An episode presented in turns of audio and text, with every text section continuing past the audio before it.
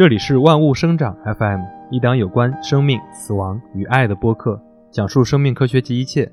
我是玉米。今天是我的一个单口。我说实话，我第一次录单口，因为之前听其他播客的时候，经常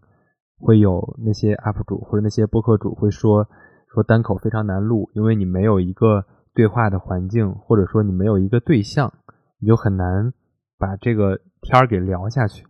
其实我之前也自己试过，发现我自己 不太 OK，然后完了之后，呃，上一周还是去找了野哥去录了我们之前的那一期播客，呃，但是我不知道这两期哪一期会先剪出来哈。话不多说，我进入今天的正题。今天，我现在录的时候是礼拜天哈。今天我们下午一块儿去吃饭，一个朋友问我一个问题，我还挺惊讶的。其实，他说。你怎么看医疗反腐这个事儿？就是我突然意识到，哦，这个事儿已经不是一个所谓的圈内事儿了，或者说是一个行业内的一个大事件了。嗯，他已经真的出圈儿，因为我那个朋友他完全不是医疗行业，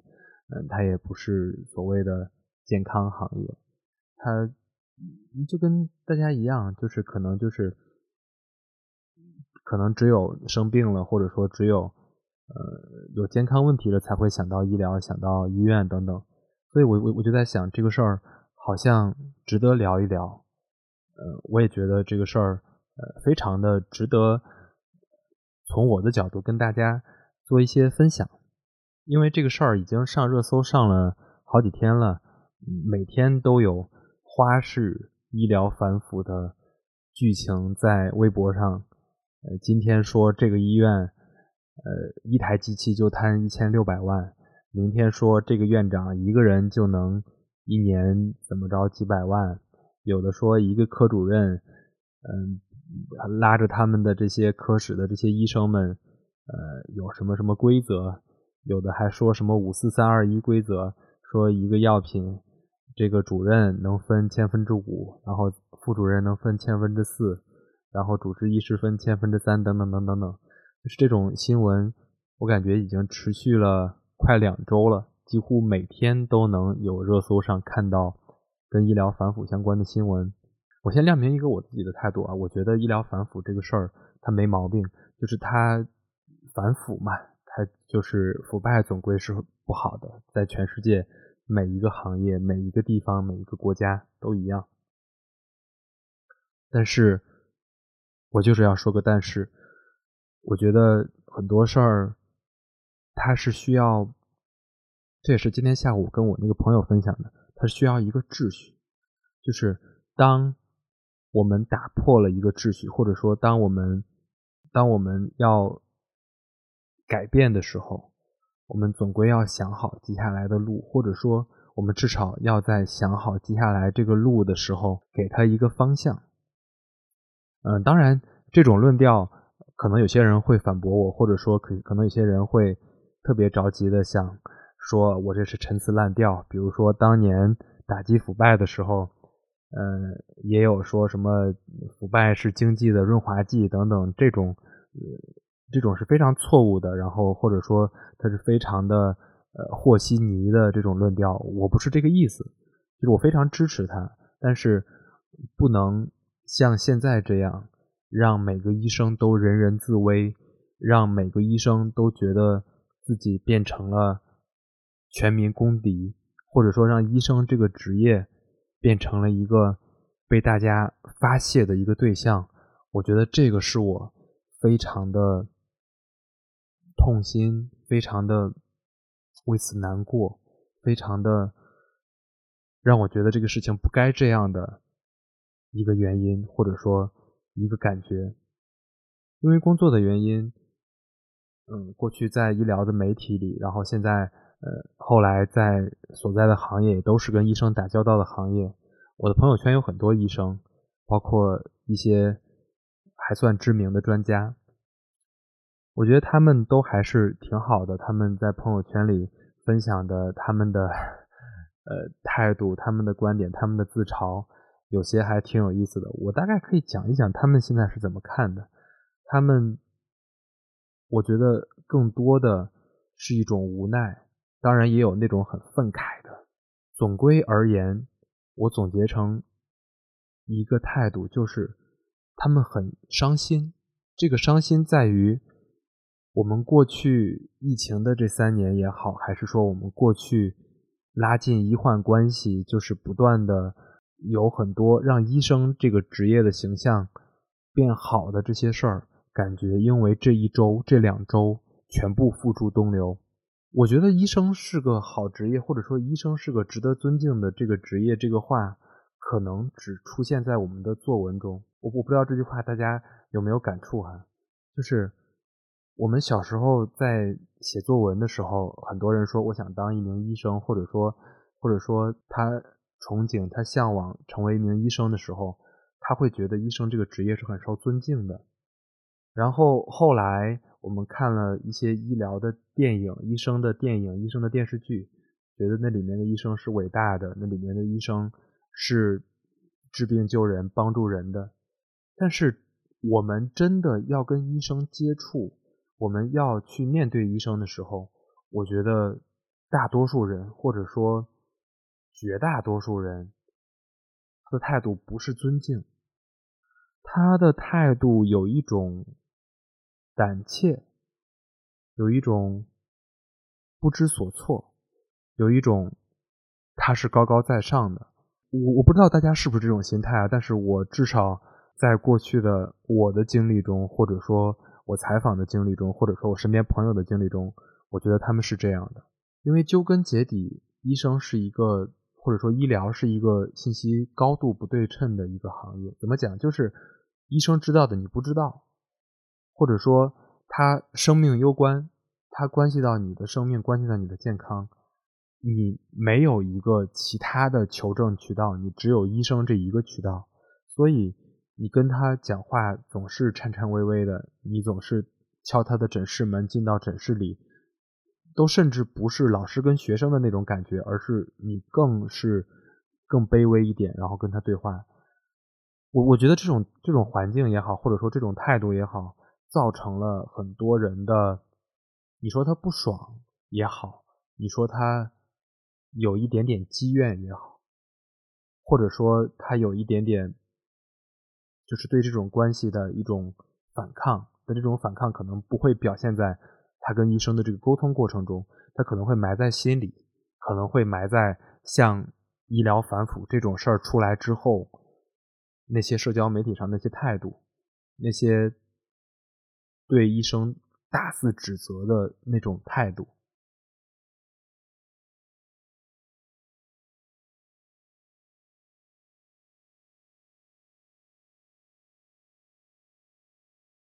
坦白讲，我讲到这儿，我其实有一点点，呃，从内心而言的一些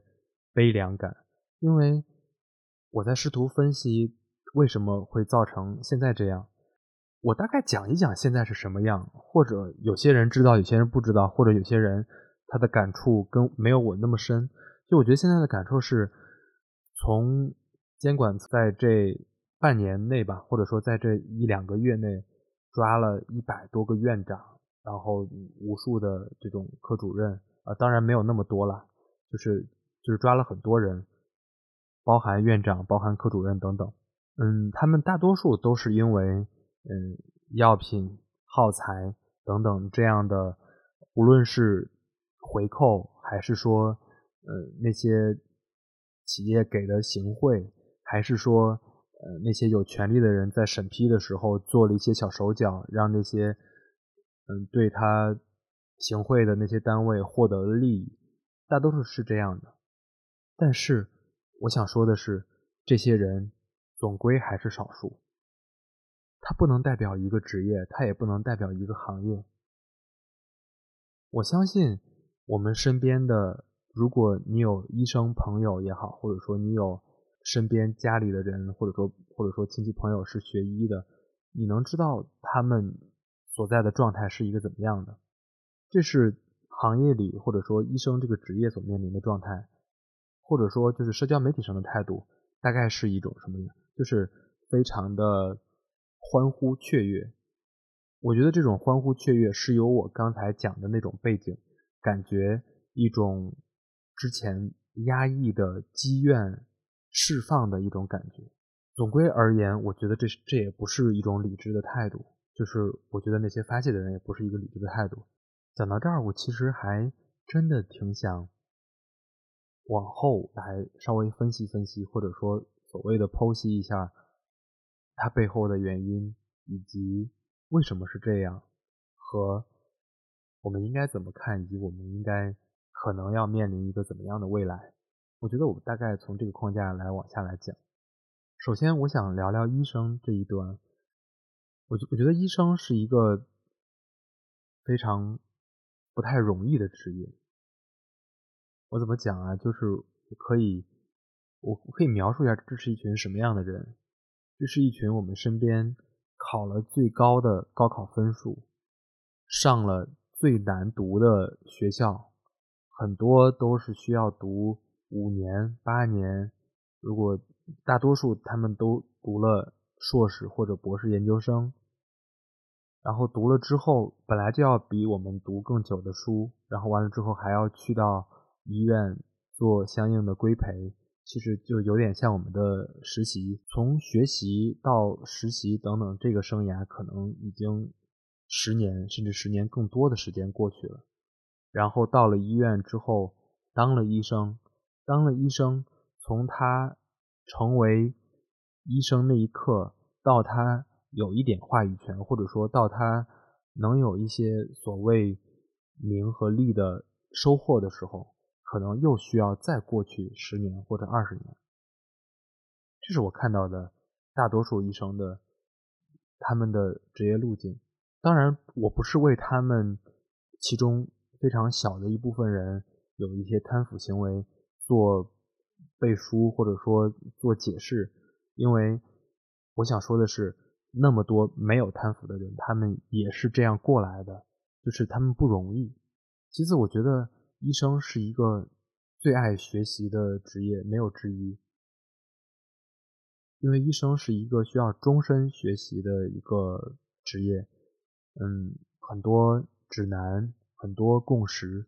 疾病的指南，然后治疗的这种共识。它是年年更新的，甚至都不是年年，就是随时更新的。它需要及时的去补充的自己的知识，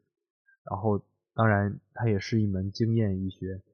它需要随着他自己年龄的增长，或者说他需要他看了更多的病人，他有更多的经验来应对更复杂的问题。就是这个事儿，我其实是想有有有有一点点插插叙，就是嗯，整个整个那次反腐之后，所有的。医学会议，然后一些学术会议都取消或者推迟了，都是冠以所谓的反腐之名。因为我记得媒体上或者说那个政策上有一个文件，就是说什么讲课费、培训费全都要吐出来，怎么样怎么样的，就是都说呃医生会以这种培训费或者讲课费的名义来收取那些企业的一些贿赂，或者说收取企业的一些好处。我同意，我也经历过这样的事情，看到过这样的情况，但是我心想，它不是整个事情的全貌。整个事情，假如说仅仅是为了贿赂而产生的话，每年大大小小上千场的学术会议，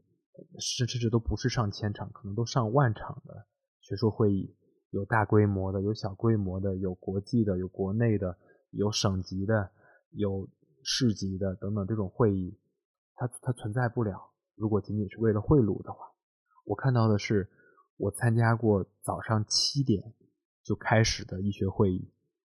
我参加的几乎所有的医学会议，不是像那种发布会、那种展会、娱乐性质的感觉，去逛一逛、玩一玩。他们都是要坐下来认真听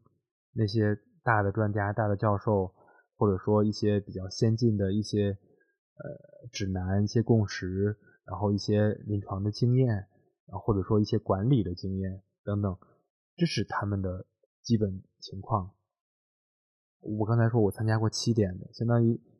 你可以想象吗？早上七点，在像国家会议中心那样的大的会场，坐满上千人，然后认认真真的在听一个可能来自于美国或者来自于欧洲的一个教授，用英文，然后完了之后再讲着人家是怎么治病的，人家这个呃等等这一套疗法，他他的研究进展怎么样了？我不为这中间可能有一些灰色的地带而做辩解，而做解释，因为我也实实在在的都见过。但是，比如说，我们请一个明星，或者说请一个专家，我我意思是其他行业的专家，他参加一个活动，我们给一些出场费，这难道不是应该的吗？嗯，我还看到一些微博上的一些人在杠这个事儿，说人家就是制造了这样的环境，制造了这样的温床，你你去到那儿，你收了钱，你能不讲这个药企的好话？或者说这个医疗器械企业的好话吗？我前几天转了一朋友圈，是孙宁玲教授，北大人民医院的心内科的，我没没有记错的话，应该是心内科的主任，就讲说，矫枉不必过正，有问题。但是，假如说把整个所有的这一个行业全都取缔的话，就比如说，假如说现在所有的医疗的学术会议取消了，就就全都没有了。它的后果是什么呢？我我我大概可以跟您或者说跟各位讲一下，它的后果就是好医院、好医生会越来越好，因为好医生不是说就是他在那儿，他天然就是好医生。好的医生是因为他看了足够多的病，他见了足够多的病人，他学习了足够多的先进的经验，无论是疗法，无论是。治疗方案，治疗方案无非几种，要么是手术，要么是用药，然后要么是生活方式的干预。那他这些经验就传递不了，或者说传递不给那些小一点的医院，小一点的医院也传递不了那些基层的医生，就是所有人都会越来越闭塞，越来越闭塞之后。那你所获得的医疗服务只会越来越差，或者说只会顶多能保持不动。所有人都觉得交流是必要的，沟通是必要的。那那些学术的会议、那些活动，它其实就是在做这个事儿。到后来，我们。已经就是就是行业内已经把学术推广这个词儿变成一个挺负面的词儿了，因为感觉学术推广就是利益输送。但是我们回归一下，想一想，当时为啥叫学术推广？是的啊，就是它的目的就是为了让学术或者说这些先进的这些经验、先进的这些疗法、先进的这些用药方案等等传递给那些更多的医生。当然，这中间会有企业的参与，比如说一些新的药、一一些新的疗法。假如说他没有通过这种会议，他是传递不给很多医生的。我我刚才讲了一个，感觉算是岔开来讲，就是讲学术会议这个，就是我其实是有一点点失望，有一点点失落，感觉我觉得一个正在发挥价值或者说非常有价值的一个事情。因为它中间可能会产生的腐败，把它完全污名化，把它完全讲它完全没有价值，我觉得这是非常不应该的。所以说我非常的同意，或者说我非常的觉得那些还愿意出来讲话、愿意发声的专家，我为他们点赞，为他们有学者或者说有知识分子的担当，有他们的态度，我为他们感到。尊敬和敬佩。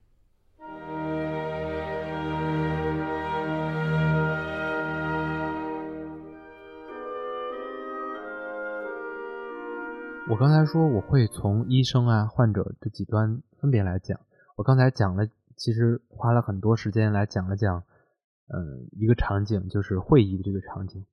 我其实还想讲一讲，呃，所谓的药品回扣。嗯，这个事儿肯定是存在的。就比如说。我们所谓的在这个圈子的人去看病，我们其实是能看出来，或者说是能感受出来，医生给我开的这几个药，其实跟我的病关系没那么大，其实就是带量的加引号的带量，就是什么意思呢？就是这个事儿可能跟他的绩效，或者说跟他的科室的绩效是挂钩的。如果你是这个行业里的，其实你是能感觉到，就是这个事儿是存在的。然后，如果你不在这个行业，呃，其实你也能看到很多这种新闻。嗯，其实很简单，就大概就是那些医药代表或者说那些医药的企业，嗯，他们跟医生通过各种各样的方式来进行沟通，就是希望这个医生能开他们家的药，因为。我们患者来说，其实是没有太多选择权的。怎么讲？医生告诉你你是什么病，然后你需要吃一二三四这五种药，那这五种药全都是他一支笔来决定的，因为他签了这个字儿，这个处方开了之后，你其实就是给你了这个选择，你并没有给你更多的选择。嗯，这个事儿中间确实会有腐败产生，这事儿我们也很好理解。因为当呃权力不对等或者当信息不对等的时候，它容易被这样控制。我觉得讲到这儿，大家非常明白，嗯，它中间的这个过程，我就我就不做详细的这种描述或者阐释了。嗯，它中间可能会有各种各样的腐败，我非常认同，或者说我也非常的同意，要让要让反腐在这中间过程起到很重要的作用，就是让大家。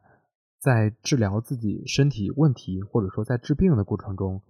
不被利益左右，我非常理解这种心情。我作为一个呃所谓的行内人，我我我今天老标榜自己是行内人，大家不要骂我哈。就是作为一个行内人，我其实是想讲一句话：很多时候秩序是建立在规则上的，但是我们要感受或者说要尊重秩序带来的力量。就比如说。我们始终没有解决一个问题：医生他的收入或者说他的劳动付出应该跟什么挂钩？我觉得这句话有点政治不正确啊，就是就是，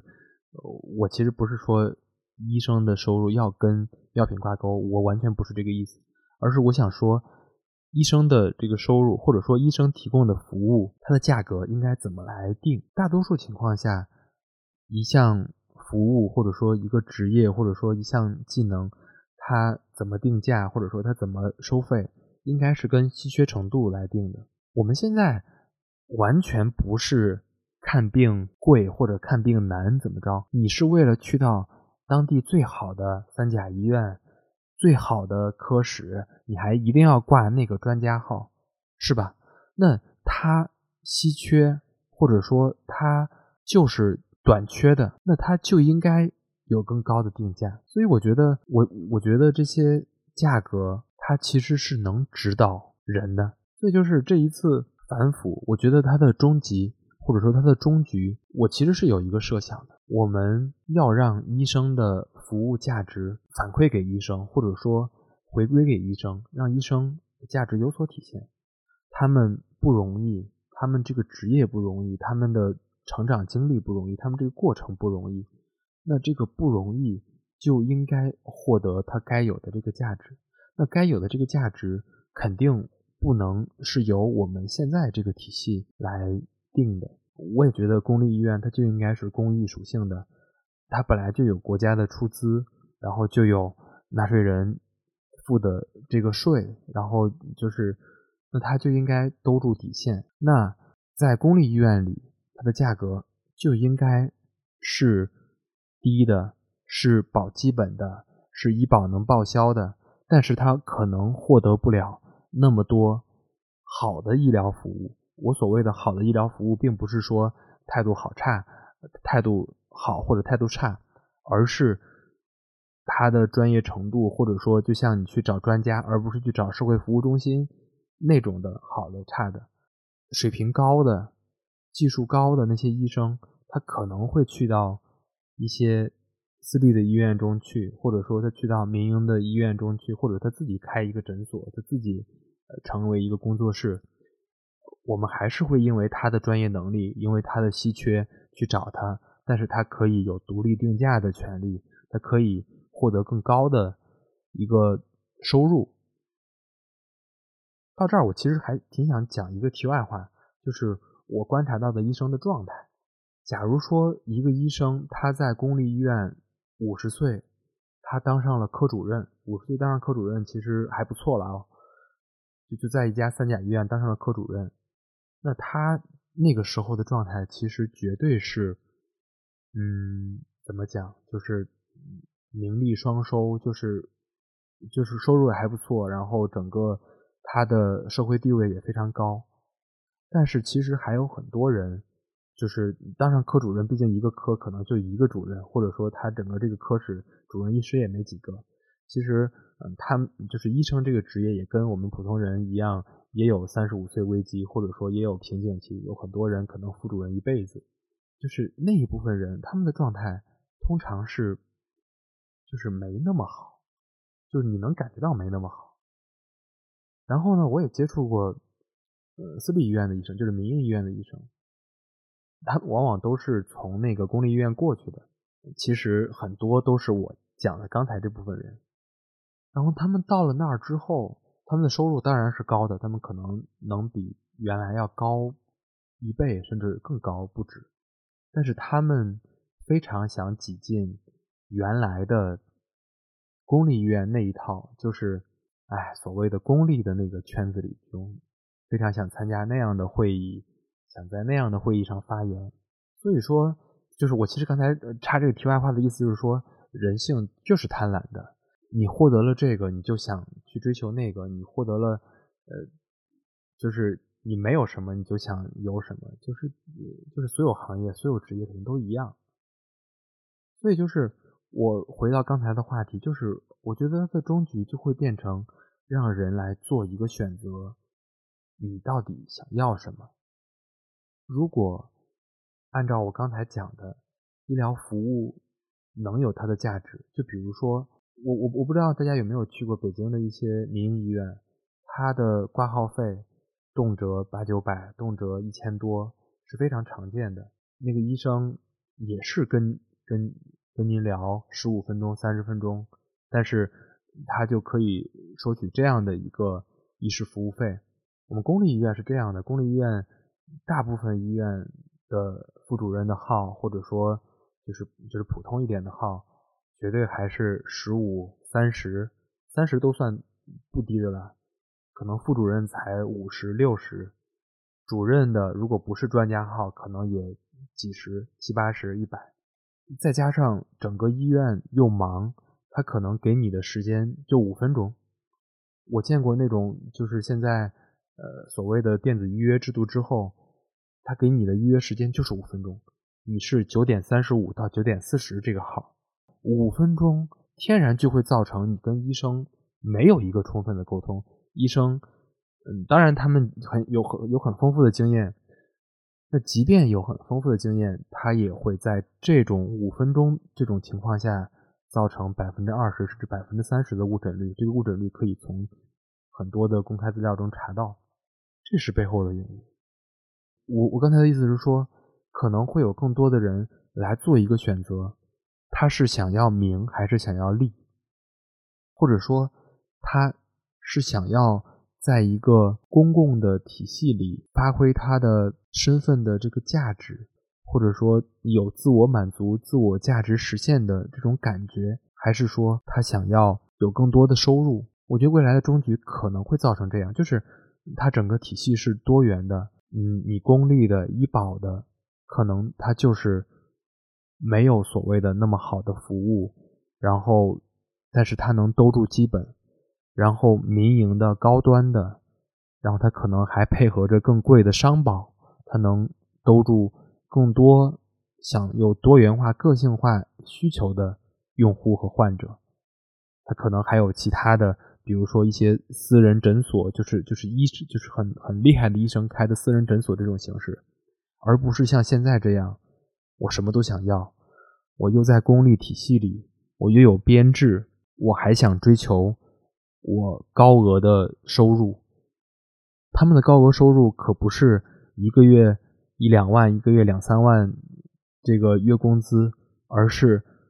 从那种耗材里和那种就是药品里收取那种高额的回扣，那那可是动辄上百万。我觉得这就是这是一个，其实这是一个选择，to be or not to be。我我我其实挺希望这样的选择，或者说这样的反思，能在现在的医疗医疗体系，或者说整个医生这个群体里有一个讨论，或者说有一次重构的机会，并且我也非常希望这个秩序的创造者，或者说这个就是决策者们，他们能能把等等这些事儿想得更清楚，或者说真正的落实，而不是我这边。说我要大力抓这个医疗腐败，那我整个就把原有的这个秩序完全打乱。但是新秩序是什么样，我不去想它，或者说我不去管它，那我觉得是不负责任的。医生薪酬体系改革这个词儿绝对不止说了十年了。或者说有人会质疑我，或者有有有人会在这儿反驳我说那个事儿哪能那么一蹴而就啊？是我同意，但是至少。给他一个方向，给他一个苗头，让他来想一想，然后也给那些所谓的就是相关企业们，给他们一些更多的选择或更多的反思。他们也挺难的，就是 我这儿我这个挺难的，并并并不是同情的意思。他们造了一套非常差的秩序，我觉得这个秩序是不可持续。虽然觉得不可持续，但没想到也持续了二三十年。他们通过高额的这种销售费用来让他的整个他的产品在各种地方流通，或者说在医院里，他可能入院，他需要搞一些杂七杂八的事儿，然后进了目录，还需要再搞一些杂七杂八的事儿，然后他进了院，进了目录，他还要去搞定一个个的主任，一个个的医生，再搞一些杂七杂八的事儿。我觉得这样的是。这样的过程，或者说这样的事儿，他们应该也挺累的吧？假如说我们未来的新秩序是，你的产品够好，你的产品效果好，副作用少，那你就应该能赚到更多的钱的话，那不应该更好吗？呃，我就是举一个更更近的例子，大家最近不知道听没听过一款药叫。啊，我就不说什么名字了吧，其实是跟糖尿病和减肥相关的，然后半年卖了九十二亿美元。然后前一段看了一个标题，我觉得挺有意思的。他说是这款药卖了九十二亿，还是说他只造出来了九十二亿供人来买？其实就是这个意思。就假如说它这它是一款足够的优秀的产品的话，它应该不缺这个受众，不缺用户的。我觉得这些企业，他们应该真的往这方面反思反思，反而是那些主要就靠歪门邪道，主要就靠来腐蚀整个一个行业，他们得想一想自己未来能不能生存。我觉得这些是有益的思考。但是我我还是说到但是，是因为我在讲这个话题，我我讲到这儿，大家应该能听明白我是怎么想的，或者说或者说我态度是怎么样的。这是一个好事儿。它需要我们来拥护，需要我们来想，但是我们不要把气儿撒在最不该撒的医生身上。然后，它需要一个新秩序。那这个新秩序的构建，它是需要有人来指引的，而不是仅仅打破它。构建一个新秩序需要打破，但仅仅打破是不够的。完了之后，呃，我刚才讲了医生，我还讲了企业，其实另外一个是患者。或者说是我们所有人，就是我们作为患者，我觉得我们需要更懂得怎么看病，或者说，其实我觉得我们现在是在变好的，就是所有的信息都在抹平它的不对称，或者说所有的事儿都在抹平信息的不对称，我们是在变好的。可能未来最好的状态就是医生跟患者是非常平等的，我们既不会觉得他像。就是我是消费者，他要服务我，我们也不会像过去那样感觉我们处于一个比较低的状态，然后需要他来给我一些怎么说有有一些压制，然后你是一个呃低的顺从的这种状态，包括到后面所有的整个评价体系，可能也都会是一个更加公开、更加可被大家评价的一个体系。反正总归刚才也聊了几十分钟，大概是我对这个事儿的态度以及我的一些想法。我其实有点悲观，有点为这个事儿感觉 down，就是感觉没那么开心。但是总归，如果他能顺利的往下推进，我觉得他的终局可能会是好的。我也总用这个事儿来安慰我自己。最后再多一点点 tips，多一点点提醒，就是，嗯，气儿可以撒，话可以说，但是不要针对。受了挺多苦的医生这个群体，可以针对那些腐败的人，可以针对那些坏人，呵呵，群众中有坏人的。好，这期就到这儿，拜拜。